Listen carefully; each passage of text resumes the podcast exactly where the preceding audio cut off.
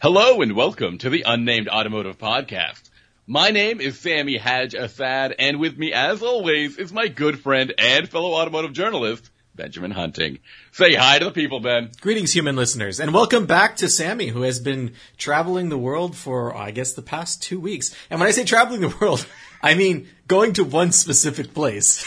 yeah, I I went on uh, a little family vacation to um, Jordan, which is in the Middle East, and I got to see all kinds of crazy things over there, which I will tell you about as soon as we finish this introduction. Ben, don't derail me. You know how antsy and frantic I get when I don't do my introduction properly. Yeah, right? but antsy and frantic is good energy for the for the episode. Um, as I said earlier, Ben and I are a pair of automotive journalists, and you can find our work all over the internet. In fact, I'm going to ask Ben to tell us where you can find his latest work. Ben, go for it, man. You can find my work at Car and Driver, at Motor Trend, at Driving Line, and at Inside Hook. And you can find my work at autotrader.ca, driving.ca, Nuvo Magazine, and uh, let's go with EV Pulse for my fourth one, okay, Ben? All right, I was holding out for TechSpot, but. uh, we can talk about TechSpot next time. Who cares? Um, well, I I hope they don't. I hope they don't hear that. Is that a bad thing? Oh no! I uh, deplugged. I deplugged one of my. I unplugged or deplugged one of my publications. Womp womp. Oh no! One of your former publications. Yeah. Now. Um. So Ben, as I mentioned, I was over in uh, Jordan, where there is a ve- very different um, automotive landscape. Over there, they have a lot of cars of all kinds. Um, and I was surprised at what I saw over there because a lot of people tell me that Jordan is a relatively poor country and you're not going to see a lot of fancy stuff. But Ben, let me tell you, I saw some fancy stuff. No, my question is, do you think the fancy stuff just stands out more because there's more non-fancy stuff? So when you do see it, you notice it? Or do you think it's actually more fancy stuff than there should be? No, I think you're 100% right. I think I get, you just get surprised and they stand out. But I will point out that I saw some really weird things that I didn't expect to see. There are a lot of old Mercedes in Jordan, uh, that are in great shape. They look beautiful. I don't know if they are, you know, still maintaining, they probably don't have like numbers matching sort of, uh, restorations under the hood or whatever, but they're all over the place. Mercedes and BMW in particular um, which has got me thinking that uh, I got to bring some over sometime oh, yeah. if I can. Nothing sounds practical like importing a car from the Middle East that yeah, is exactly. also available in North America. uh, maybe we'll, we'll we'll we'll look into it more more closely. Maybe also check New Zealand. Maybe there's maybe there's some deals, some Kiwi deals you can get. Um, one of the things that caught me off guard was the amount of large SUVs, because I always been, I've always been told that large SUV county is the United States and, and Canada. Um, but in particular, I saw the Toyota Land Cruiser, which is the latest generation Toyota Land Cruiser, as well as the Lexus LX um, 500 or 580 or something like that. What's what's what are gas prices like in Jordan? They're actually pretty equivalent to what we see here in North in Canada in particular. So they go by liters per hundred. Um, and uh, doing the conversion, it's a, it's closer to two dollars a liter. Can you do the math for me on how much that is? Two dollars a liter is like six thirty a gallon, adjusted yeah. for U.S. dollars. So, um, not particularly um, pleasant in terms of gas prices. And from what I understand, uh, the locals tell me that when you buy a new car in Jordan, if it's a gas only model, uh, you end up paying a significant amount of tax. I think something like 50% tax. So it's kind of like is, Norway in that way. So they're really pushing for, uh, car buyers to get electrified vehicles. So I saw a lot of electric cars, including one, including ones that I've never seen before, like, um, Imperium Motors or Great Wall Motors um, Dong vehicles. Feng, you said Dong, Feng Dong, earlier when we were talking. Dong Dongfeng, and then the one that I saw the most of and caught me off guard because it's a pretty new vehicle is the ID4, the Volkswagen ID4. However, this Volkswagen ID4 is not what we see in North America. It is a, I think it's made with a in China or with a Chinese um, automaker. Um, and they come in two different um, body styles. One is called the Cross, and I think the other one is called the Pro. I was I was rooting for Cabriolet. and uh, it's very funny because a lot of my uh, relatives and in-laws were asking me about this ID4, and I couldn't give them the full scoop on it because, as far as I know, this is slightly different than what we get in North America. So I'll have to do my research and give them a more thorough answer. When Still I, electrified. When I'm working. Yeah, all electric, and looks more or less the same um, than what we get here. What they also have the ID5, and I think they even an ID6 over there. What was the coolest car you saw while you were in Jordan? Ooh, that's a tough one to answer. Um, first of all, it caught me off guard that there were so few uh, Subarus, but instead a ton of Mitsubishis, like a ton of Mitsubishis, including Lancers and Lancer Evos. So Why, why is this lack of Subarus like? Why did you find that unusual? Because I think we see so many Subarus in North America, especially uh, in the enthusiast world, the STIs and WRXs. But to replace them entirely with Lancer and Lancer Evos from all kinds of generations, um, including ones that we didn't really get in North America, which look really sleek, sleek and cool, um, I thought that was really neat. Um, I also saw a um, a very nicely modified um, Mercedes-Benz E uh, 18 190e which looked like that uh like that Cosworth um like uh race car you know they had that really Like the DTM style. yeah it looked like a DTM style car and I thought he was really cleverly modified in that in that sense that's cool. anyways enough about my trip though because let's talk about some of the cars that you've been driving recently Well, I, Or- this, there, there, I, I've got a segue for you. I've got two Oh. segues. So the me. first, the first segue is I went on a bit of a trip myself, and uh, I ended up on an island that didn't have like you couldn't drive to it, and there were no ferries that took cars. So whatever cars were on the island are kind of on the island to stay. Um, and when I was staying on this island, I was were you on Alcatraz I I'm not going to confirm or deny the location or name of the island I was on. I was there for a week, and we were given. I was given. We. I, I'm not going to also identify who we means, but uh, we were given a vehicle to drive while we were on this island, and that vehicle was like an early 2000s Honda Pilot. and wow I know first of all can I talk to you about these this generation of Honda Pilot before you go any further sure. I think these are unkillable. I think these are modern unkillable cars. I think we have a mutual connection. I think his name is Willie. He bought one of these for like 500 bucks and like it's a machine and a Well, half. I was surprised because the person I was with was really into the car. Like they were saying, like I could totally see, you know, owning one of these is like the right size and it's it's got enough space inside, but it's not, you know, it's not it's relatively comfortable and sort of nice. And and it got me thinking a lot. The reason I bring this up is because I'd never been in a pilot of that vintage, or if I have, Yeah. I, I didn't remember. Like at the time, you know, it's just like these cars are kind of like wallpaper. You know, crossovers of that era.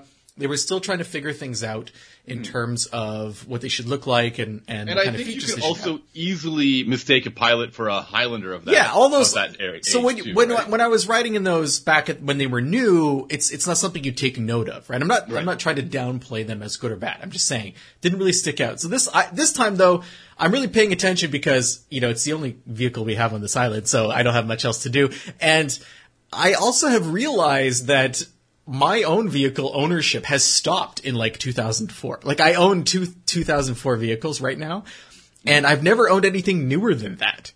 And Okay. uh, it's weird. Like I think this is maybe my era. Like this. this no, is your scene. let me let me let me explain though. I think that's the sweet spot for me, where like cars have all the features that I want and none of the crap that I don't. And they're still they're they're reliable enough. Like the technology was refined. Car companies outside of the luxury world weren't trying to do things they couldn't quite accomplish. So things are relatively reliable fuel mileage is decent, and they also feel like you're driving. They still have kind of they're, not as insulated as a modern car. So all that to say is, it seems like 2000 to like 2005, 2006 is is They speak to you. yeah, it's it's a weird little. When I think modern car, my mind goes there for for when I'm looking for something. And when I look at a car from that era, I recognize intellectually that it's quite old, like almost 20 years old at this point. Yeah. But in my mind, it feels it feels contemporary, which is strange. Do you, do you ever have that? Do you understand what I'm saying? Uh, yeah, I think I get you. I think um, this happens in a number a number of ways. I think people when they think of let's say like uh, video games or TV shows or movies, like they instantly bring to mind a certain era or time where they thought was like the golden age. And I think you're getting your own golden. I mean, I think what I'm trying to say is that golden age is always going to be subjective or or, or Yeah, like- completely. like this isn't nostalgia based. Like when I was, you know, in my early twenties, I didn't have a car. Sorry, not subjective. I, I didn't have a car from that period. You know what I mean? So it's not like it's nostalgia. I so I'm not sure, and I didn't. I wasn't like at at the time. I don't remember being particularly excited about cars from that era. But now, like looking back, there's more and more like when I'm in. Even this is just a basic Honda Pilot. It's something exciting, but I'm in it and I'm like, yeah, this makes sense. Like I I, I get it. No, sorry, I, I did mean um, the subjective. These are about your feelings, about your time, about your moment, um, and I think that's that's really cool. It's strange though because you know if I was looking, I would like to daily drive a vehicle from that era. Maybe like obviously I have the Jeep right now, which I which is my daily driver, but I don't drive it in the winter. So if I wanted a year-round daily driver, which I guess is kind of what my Subaru RS is, I, I think that era would be good. Like I honestly, I'm I'm obsessed with the idea of a Vehicross, and like they were sold until I think 2001. So Yeah. something like that, you know. But it, but I know that that's a bad idea because that's an old car. And in the winter, old cars are not something you want to be messing around with. You want something like realistically, it's a much better idea for me to get something from like 2010 to 2015. That's just if I was looking for an older vehicle that I was going to daily. But in, in my mind, I still can convince myself that like a Vehicross is a new vehicle, which is insane. Or or like an Outback from that era too. I really like the styling of them, but it's an old car. Um, mine is slightly my my idea of that. I get uh, with that FJ Cruiser. I'm always in love with FJ Cruisers and stuff like that. You know that about me. Yeah. Um, and I think I can see that era being really cool for SUV. I think it's the SUV of that era seems really um, interesting. Like they were, they were like, like you said, they're trying to figure themselves out, and they all didn't follow the same formula to achieve that, did they? Yeah, at that point it hadn't been completely what's the word distilled down to a formula. They they were still companies like Infiniti with the FX are like let's do something crazy. Yeah. I think that's also a cool car. I think I would def, I could definitely see myself in one of those. And the FJ Cruiser is another example of let's do something that's totally outside the norm. And you had the little tiny, uh, you had the the Honda Element, you had the Cube, you had the uh, I guess the XB. These are like proto crossovers. You had the Outback, which was still recognizably a wagon in a lot of ways. Yeah. And you had like the XC90, which for a long time was the only crossover from Volvo. Really, I mean, you had the XC70, which was just a lifted wagon, but in terms of being what you would think of as an SUV, you know, so. I think around 2010, the car companies all got together and said, "Okay, we know what crossovers and SUVs are now, and they're going to be make, these let's make all of as many as uh, possible. yeah, these flavorless blobs yeah. of different size. Like that's pretty much what we got. I mean, remember even with Infiniti, we talk about the FX, but think about the EX, which was like a lifted wagon, kind of. Yeah. With no interior space, that was a lot of fun to drive, and rear wheel drive with like a three and a half liter V6. What was that car? You know? Make weird cars again. Remember the Toyota Venza? Yeah, I remember the Venza. It was a wagon Camry that looked nothing like a wagon or a Camry. and then there was Like, the the Honda Crosstour, which was a Oh, wagon yeah. wagon Accord that looked horrible. I saw the- one. and the Acura ZDX eventually. Well, maybe that's later. That's tw- that's, that's, in the that's later. That's that's when they had kind of figured out the formula, and and that was you know the X6 actually predates the ZDX, yeah. but uh, they're very very similar in that all of a sudden the four door coupe was a thing. But uh, the cross tour is something that's that's super rare. Every time I see one, I take a picture. And speaking of one more one more vacation story that I want to tell. That's Yeah, not related to- when I was back on the well, not really the mainland because we had to take a ferry to an. We, we, you take the ferry to an island and then that island to the mainland. Like so, it was kind of a multi-step process. But on the larger island, I saw an an Envoy XL.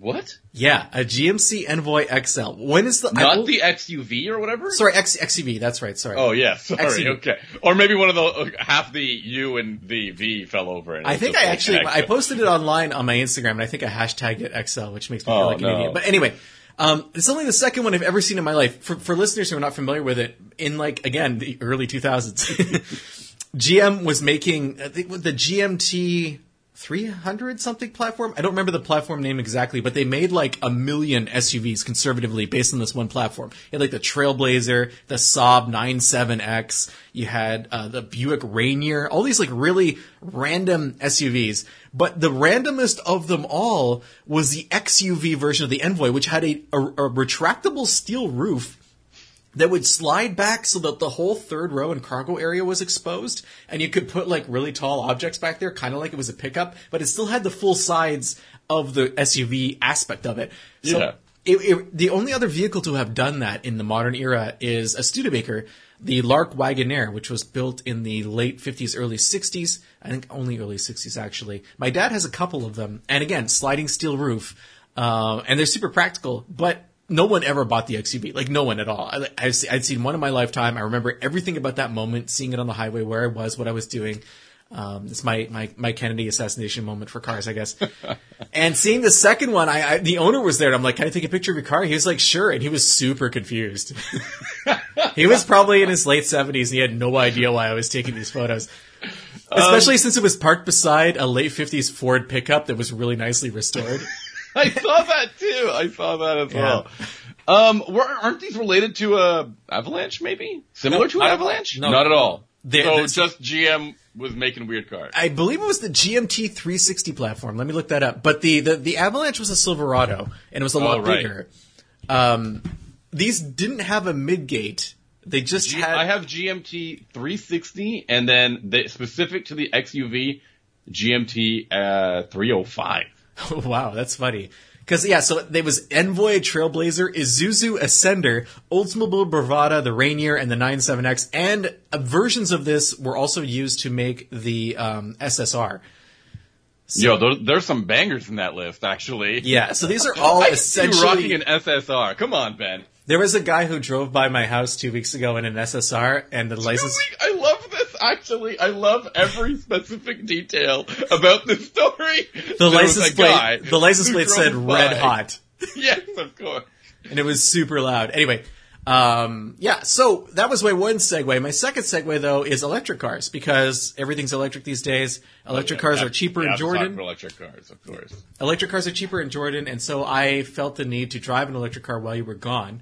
Okay, which one? I drove the Kia E EV6. Wow, you know I saw the Ioniq and EV6 out, out in Jordan as well, and um, that the EV6 is definitely a, a weird looking car, man. I just realized that EV6 is like ID4. Do you think that there's some kind of copycatting going on there? oh yeah, of course. Everyone needs to put something in a in a letter these days. Um, Alphanumeric letter. So you, you're you're right in saying that the EV6 looks weird, but I think it looks less weird than the Ioniq. No, the Ioniq looks adorable. Like it Okay. looks, it's squarish. It has like this retro vibe going on. But- and then I think the EV6 has this like overdone Supra style thing going on. So I think that the Ioniq is good looking, but I feel like it is outside the norm. Whereas I think the EV6 was Kia saying we want to make a more anonymous looking version of our. Because for those who aren't familiar, they both share the same platform. Both these vehicles. Yeah, sorry, are- you, you you just mixed them up for a moment. So the Ioniq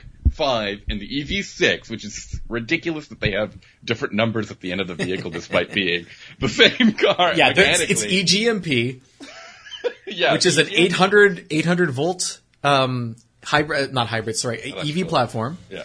Uh, and the, the, they're, they're identical in terms of power. You can get a rear wheel drive version, you can get an all wheel drive version, but the motors, the battery sizes, they are the same. I'm not sure if you can get the small battery in the Ioniq right now. It might be all wheel drive only, but the key, the EV6, you can, you can choose between the two.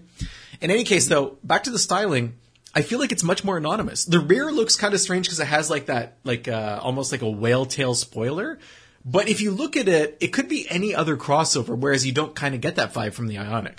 Yeah, that's true. Um, and I think that's why I like the Ioniq a little bit more because I think the overall profile and shape doesn't look like a crossover. It looks like a hatchback. Yeah, it does. They both really look like hatchbacks, but the Ioniq, the Ioniq much more so. Um, I agree with you. I think the Ioniq looks better. There's a couple things about the EV6's bodywork though that are important when you're talking about the car. Did you know that it gets like 20 miles more range than the Ioniq?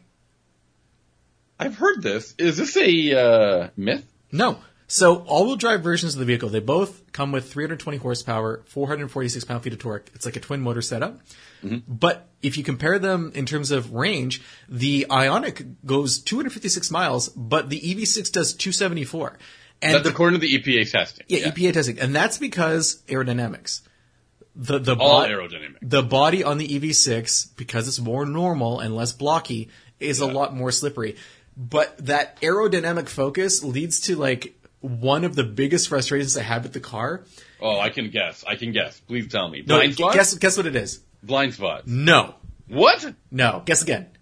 Oh no, I don't know. Now I thought just um blind spots. That's all I could think of. Okay, well- charge port location. No. And Oh no, I will say I'm this: falling. Oh for two. the Kia does not have a rear wiper, just like the Oh yes, just like the Hyundai does not have a rear wiper. But that's not the worst thing. The worst thing is the door handles. It has Say these- what? What's So wrong the- with the door handle? They they are flush with the vehicle, which is already strike one. Strike two, when I hit the unlock button, they don't pop out. Oh no, what Strike- do they do? What do they do instead? They do nothing. They just car just unlocks, and then and then it doesn't actually always unlock either. If you want to unlock it, like you know how most cars you go up, you hold the pull the handle and it unlocks and you can get in. yeah. For the EV6, it's a lot more complicated. You walk up to the car, you push this like indented area at the at the back of the handle, it unlocks. Okay. Then the front of the handle has to come out. So you have to it has to be pushed in. Sorry. So you do this like you contort your hand, push it in, and then it pops out part of the handle, and then you have to contort your hand again and pull it open.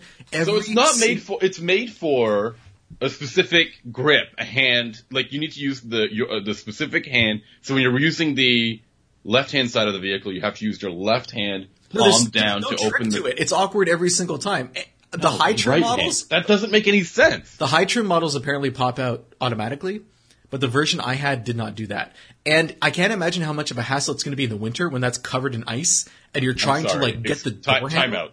No, we need to talk about that in particular. Hold on. The higher trim level vehicle has pop out. The handles are the same, right? Handles are the same.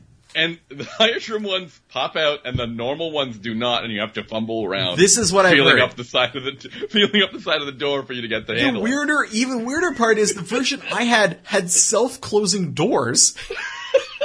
Which caught me by surprise. The door was like hovering near close, and you know how like when that happens on a self-closing door, it, it'll suck it in. Yeah. So like that happened to me, and I'm like, oh okay, self-closing. I looked it up, and it has them, but it doesn't have pop-out door handles. That doesn't make any sense. That's got to be a mistake. That's got to be a problem. So- Maybe that's a chipset thing. Who No. I talked to other people who had the EV6 and they were equally frustrated by the door handles. Worst part of driving the vehicle. Um, the inside of the EV6 though is pretty nice compared to the outside. It's actually, I think, nicer than the Ioniq.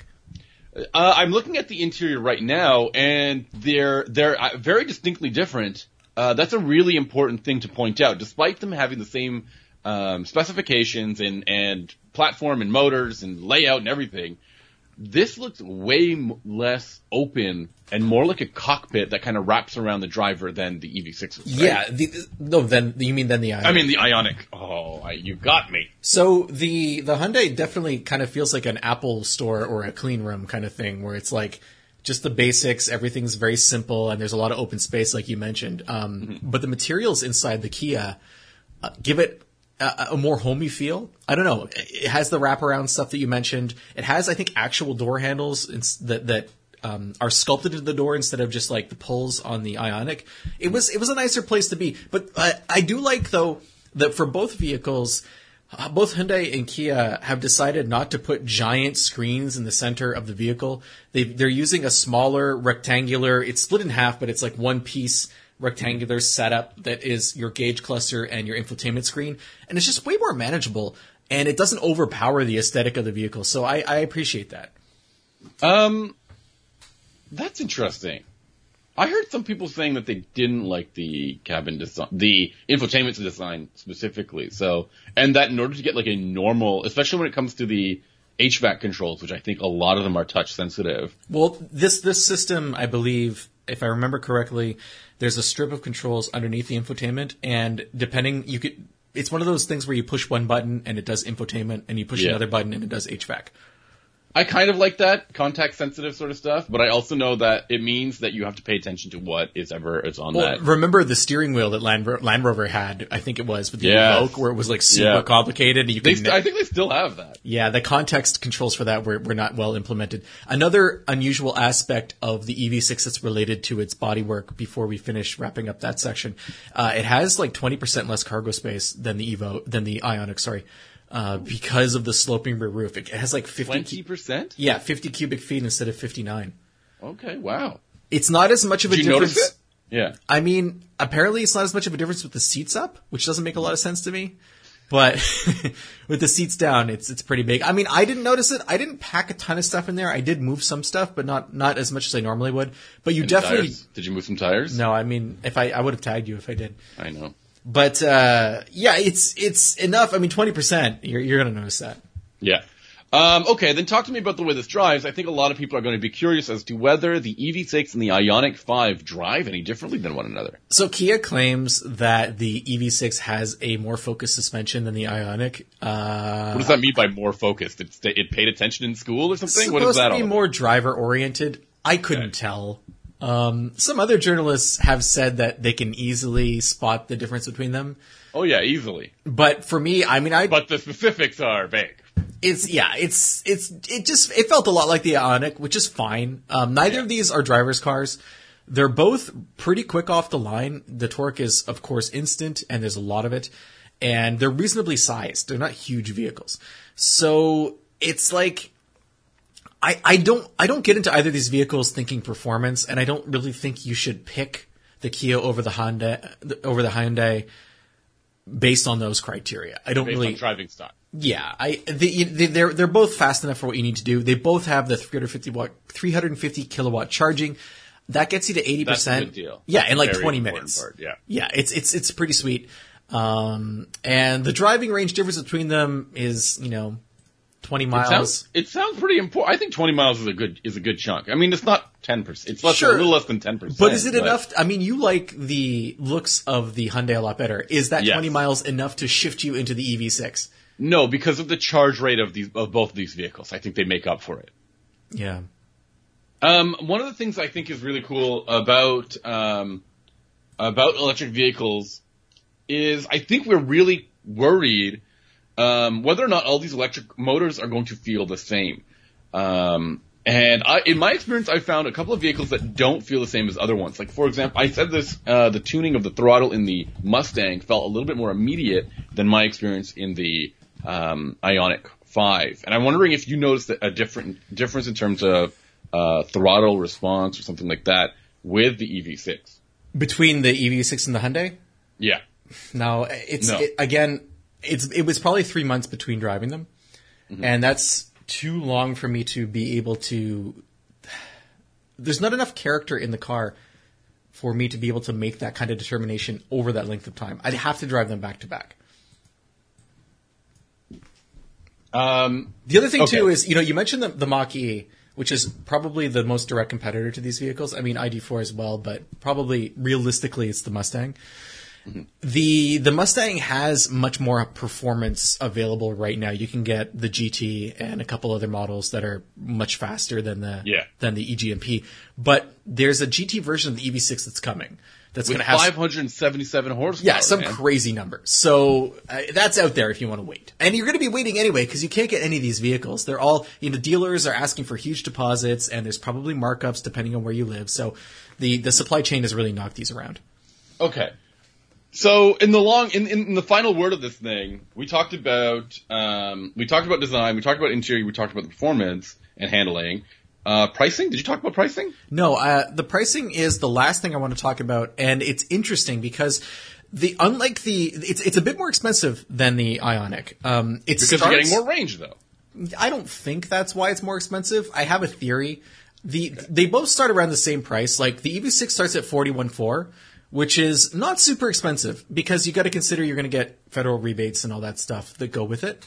But it is the most expensive Kia because you can get a sixty thousand dollar version. Well, sorry, fifty seven thousand uh, without options. Which makes it more expensive than the Sorento plug-in and the Stinger, which I think are the two other most expensive versions of the uh, in in the Kia showroom.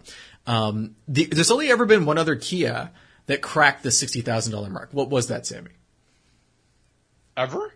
Yes, Uh. K9 or whatever it's called. yeah, K9, K900, and that was like an ultra niche luxury sedan that nobody bought. I almost, I almost panicked there. I was like, oh my god, I put on the spot.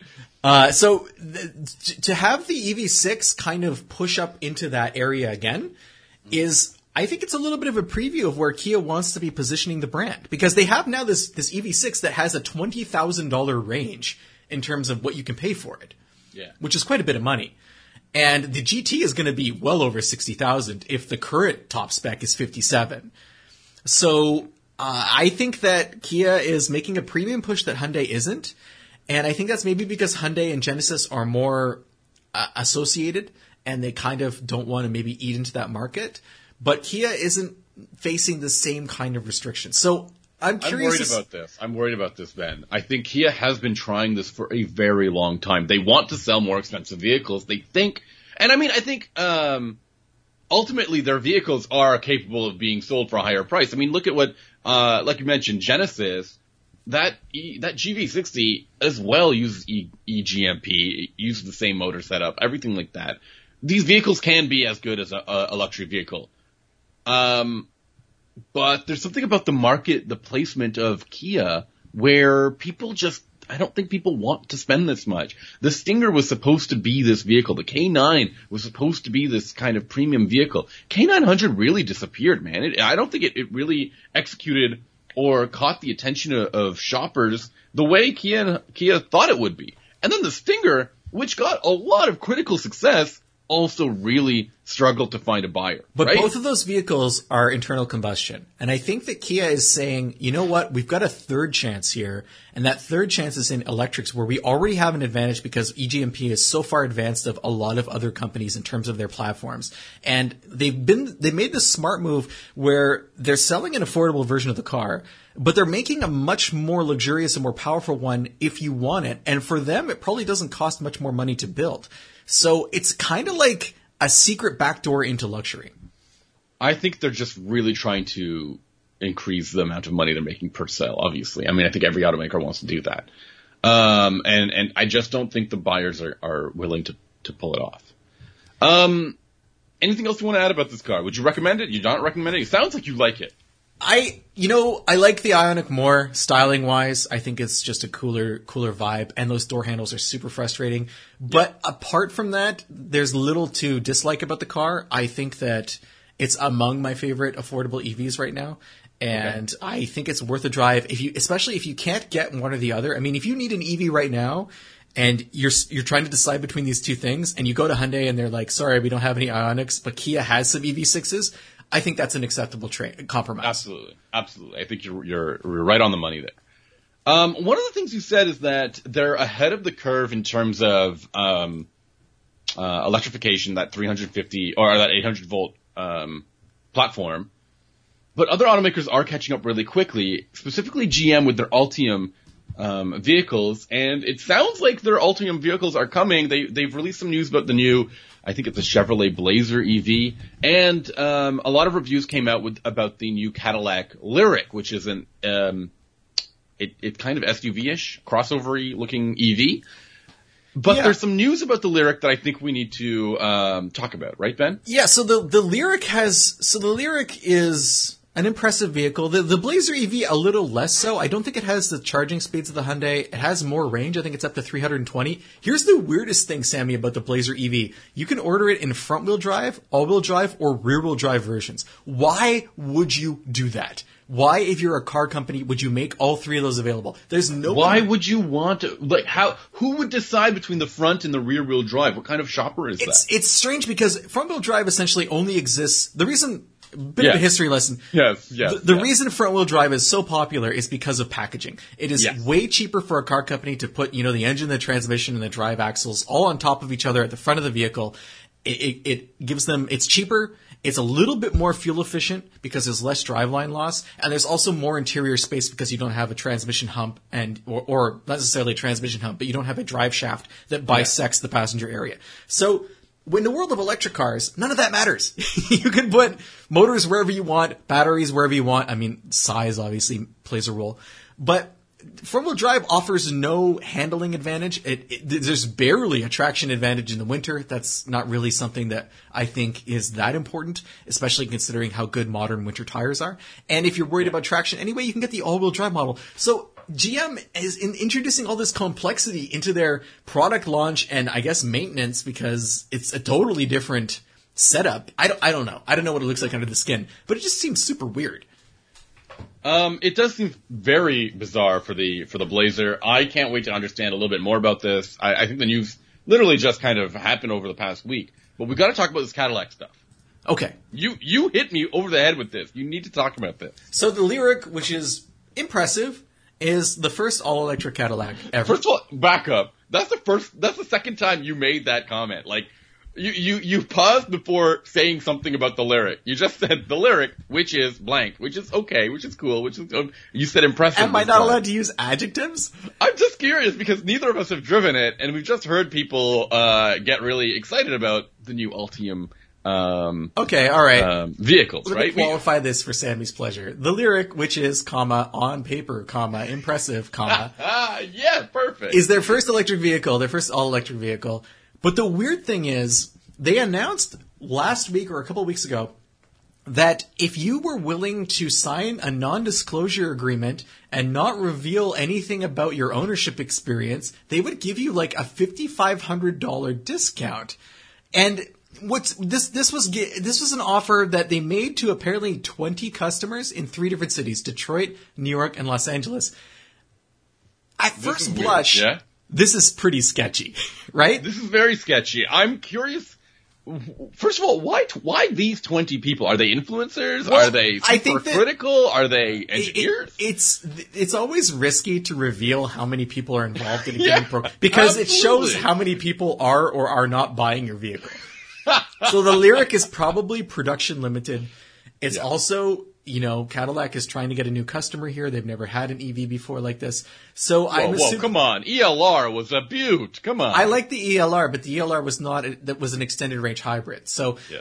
in any case, it shows that you know this is a niche vehicle still, but the, there's a couple of issues with this, and one of them is the fact that if you own if you own a car and you can't talk about it, and you do talk about it, and then the car company sues you, that's like a PR nightmare for any brand. Like suing your own customers is something Yeah. you would always avoid forever. Um, and, and that kind of makes me think that these NDAs don't have any teeth. But the second weird thing about this is NHTSA got involved, the National Highway Traffic Safety Administration, and told Gotta G- love it when NHTSA gets involved. They're always sticking their nose in, in, in everyone's business. they told GM, hey, we rely on reports from owners as to whether there are safety problems or other issues related to a vehicle. If you're telling them they can't talk to anyone, let alone us, then that's illegal.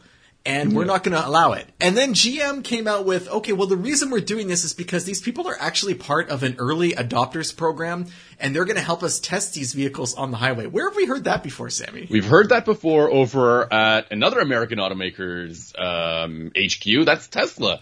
Elon Musk and, and Tesla and their autopilot. They and even I think some of their weird repairs have required owners to sign NDAs to make sure they don't um, kind of catch on with some of the weird uh, problems that people might be having. And they believe that that's okay because these these owners are like like lack of a better for lack of a better word beta testers Yeah. or I, that's not true. Look, when you pay full price for something, you're no, you're a customer. Like you, you really are a customer. And not only that, you should not be beta testing any product on a public road because I didn't sign an agreement to allow the person sitting beside me in the other lane to be driving a vehicle that might not be ready for prime time.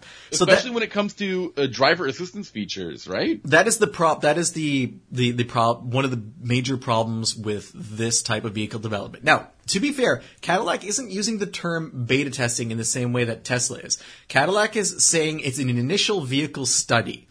Um, a lot of the time, that's done by employees. Employees have the cars before they go on sale. They put a lot of miles on them, and they get information that way. Cadillac is adding a customer component to that. Uh, I think that if Cadillac had done this without the NDA, we never would have heard about it. And it wouldn't have mattered. It would have been fine, right? Yeah, and and and now they're calling it an ambassador program. Yeah. They're, So- they're walking back. they're walking back everything. It certainly feels that way. But imagine this, like just like you said, um, r- like think rationally or, or realistically speaking, if GM offered you or me a program, or, or let's not let's not say me, me and you because we're media, but one of our listeners, um, the opportunity to take five hundred uh, five thousand five hundred dollars off the price of the vehicle if they just signed this NDA, would you have recommended that they did this? Because would- to me and you, I'm saying, look, they're not going to sue you. I'm What's gonna- the worst they can do? Well- they can maybe void your warranty. Yeah, see, that's pretty. I would say that's maybe the worst thing they could do, and that would definitely be something that would give me pause. I don't think you should But I got, but I just saved fifty five hundred bucks. But I don't think you should ever give up rights for money as a consumer because if something goes wrong with your vehicle and you're not allowed to talk about that and that vehicle ends let's say let's say it doesn't even have to be a Lyriq, but let's say you have a Lyriq and the Lyriq breaks and the Lyriq ends up at the dealership for 6 months. And there's no there's no reason for the dealer or GM to prioritize a repair because you can't talk about it. You can't tell anyone why your Lyriq is there. You can't even maybe you're not even allowed to say you you don't can't drive your Lyriq, right? So you're in a bad position as the customer. You also can't approach a consumer advocacy group like a Better Business Bureau or a dealership association or anything like that and make a complaint. You can't complain. And in this case, NHTSA's saying you can't even complain to the government. So it really disempowers you as a consumer. And if you're if you're wealthy enough that you can pay for a Cadillac Lyriq and not drive it and that doesn't bother you and you can just move on to one of your other cars, maybe that's fine. But if you're someone who's, you know, the discount means something and it's maybe the difference between buying the car and not buying the car, that's a bigger deal. Okay, I'm on. I'm with you on this. Don't sign anything you don't have to sign. Don't sign anything. Sammy sends you either. I've made that mistake so Yeah. many times. That's why we have over 270 episodes of the podcast. This is 280, believe it or not. You would not believe how many I am on the hook for. Exactly. Um, there's one more thing, And that's just uh, in English. Yeah, I know. If you want uh, our our podcast in Klingon, I think Ben's got the links. He'll put Oh, that in the show. You hear how my sure. throat is starting to go? It's because we did the Klingon podcast just before this one. It's Um, all like there's- harpak this and bach that. I can only do that for so long. I know. Our our episodes are way shorter when we do it in Klingon. And Um, he's paying me in gach, which, which is useless to me. look, it's it will be useful at one point. You know it will. Man. There's one more piece of news that I think our listeners really want us to talk about, and that's a new Toy- an all new Toyota vehicle that was announced recently called the Crown. Now, I looked at this uh, reveal while I was on vacation, and all I saw was this logo for the tr- the Crown, which looks like a stylized version of the Pope's hat. Is that? No, that's not actually what it. So the Crown is a vehicle that's been for sale forever in to, in Tokyo. Sorry, not just Tokyo, but I see them most in Tokyo because they're often used as taxis. But in Japan, it was like Toyota's full size vehicle for a long time, uh, full size sedan. But I believe that the Crown has expanded over the years and become like a family of vehicles. It's, it's very well respected in the Japanese market. What we're getting in North America is like do you remember in the 90s when Subaru made the the Outback for the first time they didn't just make a wagon they made a sports activity sedan as well it was like a lifted version of the legacy sedan and Oh, I remember. I dream of this thing. I think this is the cool. This is the uh, is the OG. This is the father of the uh, of the crossover coupe. Even though they're not coupes, you know what I mean? So it was a body cladding lifted sedan, and that's kind of what we're getting in North America. It is a cladded lifted sedan because it looks like it should have a hatch but doesn't. it, it just has a trunk. It's it's super weird, It- and it's called the Crown. It's going to come with um, a turbocharged uh, V6, I think. Or is it two turbocharged four cylinders? I don't remember. Oh no! Why are you asking me specifics? I thought there was going to be only hybrids. I thought Toyota's all about these hybrids. Yeah, but it's a one of them's a turbo and one of them's not. I think they're oh, sorry, it's a 2.4 liter turbo hybrid system, so it's a four Yes. cylinder both rounds, and um, one is one is turbo and one is not. And uh, it's I believe all wheel drive is available, but in any case, it's an unusual vehicle, and especially considering that like Crown means large car in Japan, but here in North America we have the Avalon. So we have we have one of our li- our listeners um, Tim, he wrote in and he's like, "What's the deal? Are we going to get an Avalon and a Crown? And why would you bring a sedan over when big sedans aren't something people are buying?" He likes the way it looks, but he doesn't get where it fits for Toyota. I don't really get where it fits for Toyota either. I um I'm on the negative on both of those points. I don't think it looks that great, and I don't see where it fits in. Um, it is a strange looking vehicle. Again, um, a Toyota version of that Subaru Outback sedan, which happened in the in the 90s, But bigger. but bigger, uh, with a weird non-hatchback look. Uh, a weird, sorry, a hatchback or a what's it called? Sportback look without a roof hinged trunk. So yeah, from what I understand. hatchback. But Sammy, would you be surprised to find out that there is a hatchback version of this vehicle. In fact, there are three other crowns that are being deployed around the world. The one we're getting is called the crossover, but they're also made a sport, a true sedan, and an estate, which is like an actual SUV looking thing. We're now just... you dropped the link to these four vehicles on me just before the podcast, and I was stunned, and I still am stunned that we got this really strange version of the car when there are three other really modern, cool looking cars that could definitely work on our market. So I can see why we're not getting the sedan because as Tim pointed out, the Avalon is there. Mm-hmm. It doesn't make sense to compete for numbers in a very small market already. So that one's scratched out. Uh, but the, the, the estate type, which looks like it would definitely sell, I don't know if they're not bringing that in because it would steal away from 4Runner or, or maybe, Lexus. Maybe or, I see a little bit of a Lexus in the front, or end, maybe you know? Venza because Venza is a not great vehicle in some ways, but very practical. Like when I when I say not great, I don't really like the drivetrain in the Venza. We talked about it's that. It's just a Rav Four hybrid. Yeah, and it's not, but it's the version that I drove just wasn't very smooth for whatever reason compared to my Rav Four experiences. But this kind of with the this has the same drivetrain, but can also have that cool turbo, so it would be even faster. So nice. maybe maybe they're worried that you know we already have Venza, we don't need Crown Estate. Um, but the the sport type, I mean, why not bring that over? This type looks like a hatchback, like a crossover, uh, not a crossover, like a like a hatchback. I don't know how else to describe this. It looks like a. How do I describe this better? Bottom man? line, Sammy, Toyota made four crowns that are all kind of weird, except for the sedan and the estate. Yeah. And then didn't give us any of them except for the strangest one. yes. And no one's really sure who's going to buy this car. We'll see. I mean, we'll see what happens when it comes out. I don't think this is going to be a success, but I'm not Toyota and I'm not, I don't have the money to market, I don't know how much money they want to spend marketing this thing or the price point at which this is going to land in. Because the Avalon, I think its biggest issue was it can be relatively expensive. Well, the biggest issue is it's it, it was perceived as an old person's car. Yeah, like a retiree's kind of car. That is the real issue. Yeah, and and um, people don't buy big cars. It, it, it's Toyota's Crown Victoria, right? And yeah. people aren't really buying those anymore. The the other thing I want to point out though is that the logo for the crown looks a lot like the Monster Energy logo if the Monster Energy logo had gone to college and graduated. I said it looked like the it looked like it either looks like a whiskey bottle or the Pope's crown. I see. I can definitely see like the whiskey bottle, like Crown Royal almost. Yes, that's right.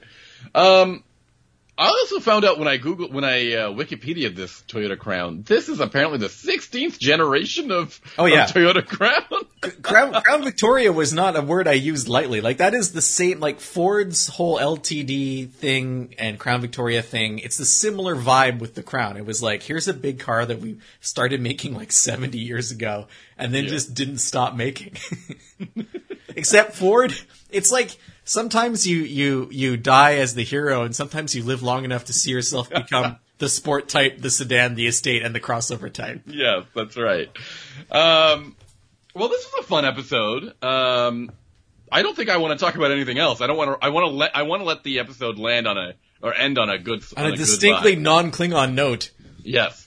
So Ben, tell me uh, where we can find um, all of our previous episodes of the podcast. Well, if you go to unnamedautomotivepodcast.com, every episode is there.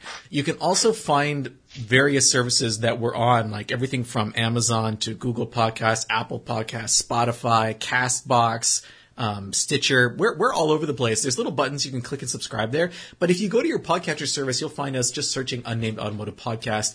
If mm-hmm. you do find us, please leave a review or a comment or something. It really helps get us out. Yeah, let, of, let us know you're alive and listening to us. We yeah. appreciate it. And uh, if you want to let us know you're alive and listening, there's other ways you can do that too, Sammy. Yeah, just go onto our website, go to the contact um, the contact section. Is that a good way to describe it? Sure, that's how websites work. Fill out the form and it will land in our inbox or you can reach out to us on social media. You can find Ben on Instagram. He's at Hunting Benjamin and you can find me on Twitter. I'm Sammy underscore ha, like you're laughing. Um, or you can email us the old fashioned way. Apparently that is the old fashioned way now. There is no more snail mail. Uh, you can email us. It's benjamin at benjaminhunting.com. I do want to say one last thing about the Avalon. Sorry, the Crown. Why wasn't it an EV? Because Toyota does, I thought Toyota doesn't want to make. First of all, if it was called, if it was an EV, it'd have a different name, BZ something or other. Crown Zizzy. But like, But it, it, I guess you're right. They don't want to make an EV so badly that they're willing to introduce a new ICE vehicle that no one wants to buy. That's Toyota for you. All right, uh, Sammy, what are you going to be talking about next week? Next week I've got the Ford Bronco Sport and not the top trim model. I've got some three cylinder model that I can't wait to talk to you about. Oh, wow. I'm sure we're going to have some feelings. 181 horsepower of Fury. I am going to be talking about something with a little more horsepower. It is the BMW iX uh, 50. That does have a little more horsepower. Just- and I'm just eager to hear your thoughts because I drove the M60 version of the iX a little while ago. Um, and I came away kind of impressed. So let's see what you have to say about it. All right, thank you for listening, everybody. Take care. Bye.